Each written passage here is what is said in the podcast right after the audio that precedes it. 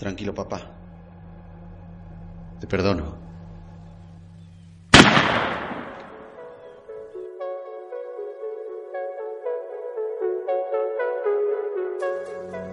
Realmente me podría haber horrorizado el hecho de ver el cuerpo de mi padre con la cabeza hecha añicos. Sus sesos estaban desparramados por la pared. Eso debería repugnarme.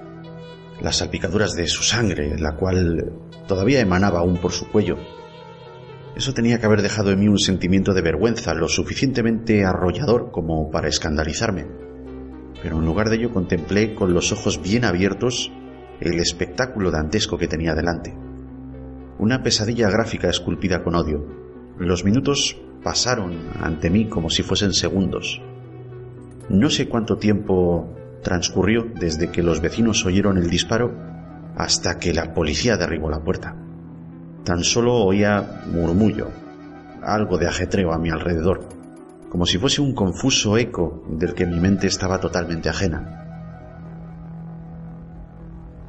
Sentí como los agentes me levantaban de la silla de ruedas y me inmovilizaban sobre una camilla. Me metieron en un furgón policial donde me esposaron con unos grilletes. Tengo un vago recuerdo de todo el proceso judicial, como si lo hubiese vivido en tercera persona, ausente por completo y sin sensación de culpa alguna. Finalmente, ante el eh, descorazonador testimonio de mi madre, que apelaba a mi condición de víctima, la exposición de un psiquiatra y las artimañas de manipulación de mi abogado, pues eh, mi condena se orientó hacia la rehabilitación en una institución mental.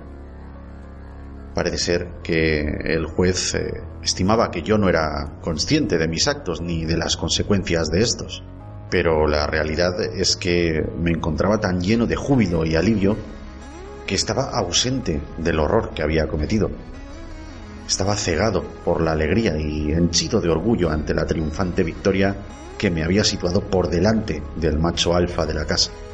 En la intimidad miraba mis manos y las recordaba frías por el peso de la escopeta y salpicadas por minúsculas gotas de sangre. Entonces se me escapaba una sonrisa. Pensé mucho en el cierre que acababa de dar a un infame capítulo de mi vida, cuando de pronto comencé a mover los dedos de mis pies Quizá lo que aquel individuo de la caja me prometió se estaba haciendo realidad. Quizá estaba empezando a recuperar mi cuerpo por entero. Ese inaguantable optimismo me suscitaba el deseo por perpetrar las más despreciables acciones contra todo ser que me había hecho daño en el pasado, o que me lo hiciese en un futuro. Más que un deseo, fue una promesa que me hice a mí mismo. Todos los que se burlaron de mi minusvalía, los que se reían de mi silla de ruedas, los que pasaban de mí cuando querían quedar con los amigos y las chicas que me habían menospreciado siempre, tendrían su merecido. Y es que los niños pueden ser muy crueles. Mi padre solo había sido el primero de muchos otros.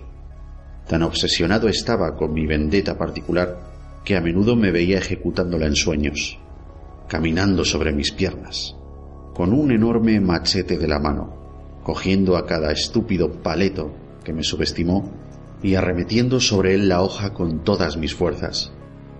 En el sueño siempre me sentía feliz. Pero a veces, solo a veces, una lejana sombra me observaba, me intimidaba y me hacía sentir culpable.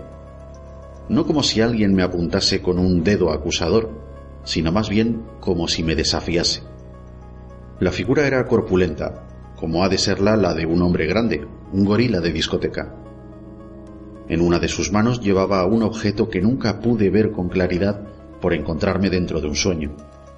Y su presencia a veces, solo a veces, se esfumaba como el humo.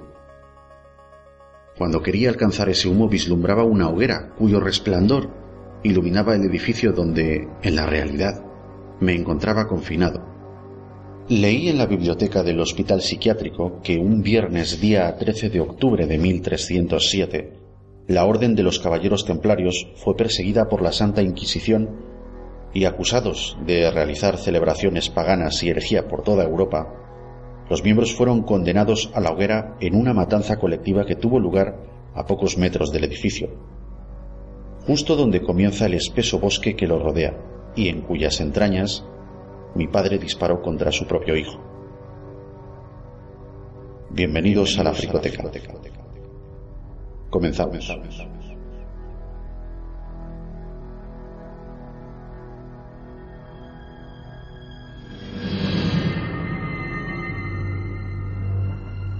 Circula por aquí la leyenda de un asesino enterrado, pero que no ha muerto.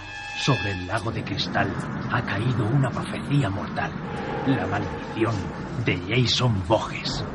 Dicen que murió siendo niño, pero se ha aparecido muchas veces. Son pocos los que le han visto y sobrevivido. Algunos intentaron poner fin a sus andanzas y fracasaron. La gente olvida que está ahí abajo, esperando.